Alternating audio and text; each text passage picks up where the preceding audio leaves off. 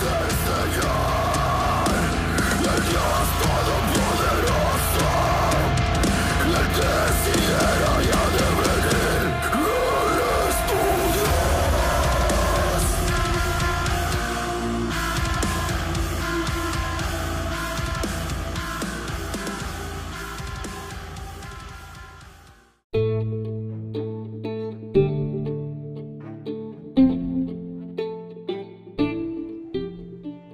Quitemos la ignorancia y la oscuridad que se extienden como una niebla sobre nuestra vista y tengamos una visión del Dios verdadero.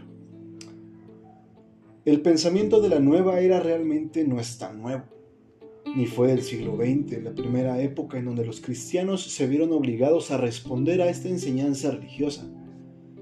Una de las primeras formas de pensamiento del tipo nueva era fue el gnosticismo, que floreció en los siglos II y III y uno de los respondedores cristianos más efectivos fue Clemente de Alejandría.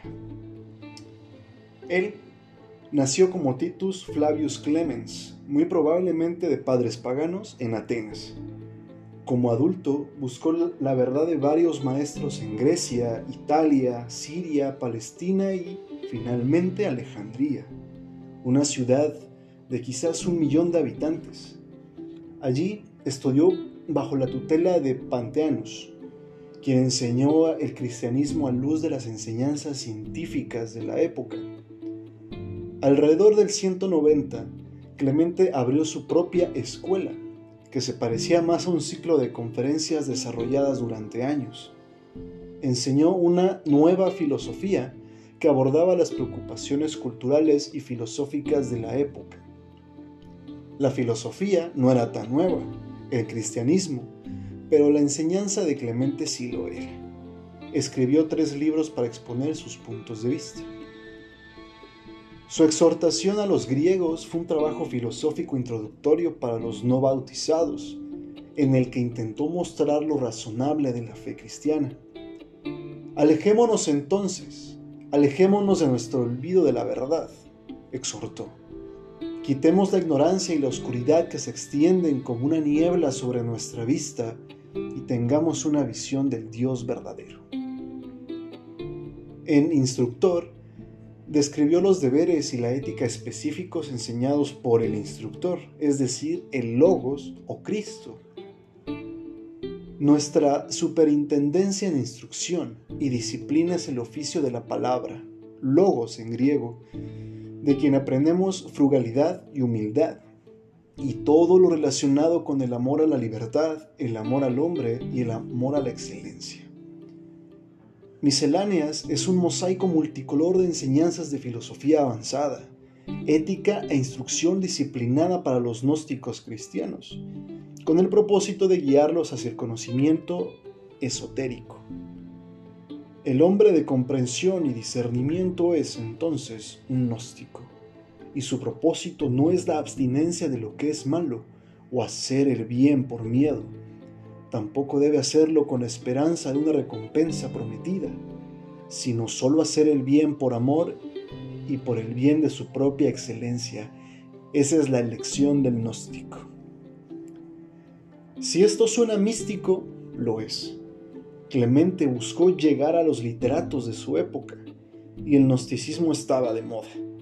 Intentó presentar la fe cristiana en términos que estas personas pudieran reconocer. Clemente no pasó todo su tiempo con paganos, sino que también buscó ayudar a la iglesia. Uno de los sermones más famosos de la historia es uno de Clemente. En él trató de abordar un problema recurrente en la historia de la iglesia, pero que los cristianos enfrentaban por primera vez en su día.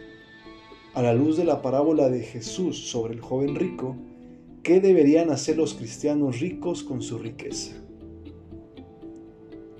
Clemente adoptó un enfoque que se ha debatido, pero que generalmente se ha seguido desde entonces. Clemente planteó el problema de esta manera.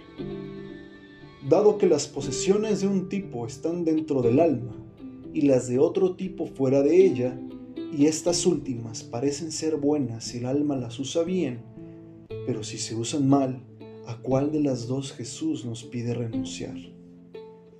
Él respondió, el Señor admite el uso de las cosas externas, pidiéndonos que nos guardemos, no de los medios de vida, sino de las cosas que usamos mal, y estas son las debilidades y pasiones del alma. En otras palabras, el problema es nuestra actitud hacia las posesiones, es decir, la avaricia, no las posesiones en sí. Clemente también abogó por el uso de las artes visuales en la adoración en un momento en que algunos de los primeros cristianos eran reacios a emplear la pintura o el dibujo, temiendo que la atención a su trabajo pudiera constituir idolatría. Clemente concluyó que los cristianos no deben representar dioses paganos, ni espada o arco, ni copas de vino, ni recordatorios de inmoralidad sexual. En cambio, Permitamos que nuestro emblema sea una paloma, un pez o un barco que corre delante del viento, o la lira de un músico, o el ancla de un barco. Y si hay un pescador, nos recordará a un apóstol y a los niños pequeños que emergen del agua. Además, uno de los primeros himnos cristianos es el que se adjunta al instructor de Clemente, himno del Salvador Cristo. Su primera interpretación en verso inglés, que fue en 1846, aparece en muchos himnarios hoy como Pastor de la Tierna Juventud. Tres estrofas traducidas del griego original traen una vívida imagen de la vida de alabanza de la iglesia alejandrina. Brida de potros salvajes, ala de pájaros que no se extravían, seguro cazador de naves, pastor de los corderos del rey. Reúne a tus hijos, quienes viven en simplicidad, déjalos cantar en santidad, que celebren con sinceridad, con una boca que no conoce el mal, a Cristo que guía a sus hijos. Su ministerio, tanto dentro como fuera de la iglesia alejandrina, se interrumpió abruptamente en el 202, cuando estalló la persecución durante el reinado del emperador Septimio Severo Clemente se vio obligado a huir de la ciudad. Se instaló en Capadocia y hacia 215 murió. Pero su influencia no terminó con su muerte.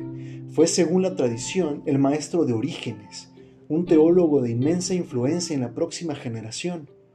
Su teología mística también puede haber influido en Pseudo Dionisio, quien fue el teólogo que dio forma al misticismo medieval, y en la década de 1700 Juan Wesley recurrió a la descripción de Clemente del verdadero gnóstico para ayudar a describir la perfección cristiana.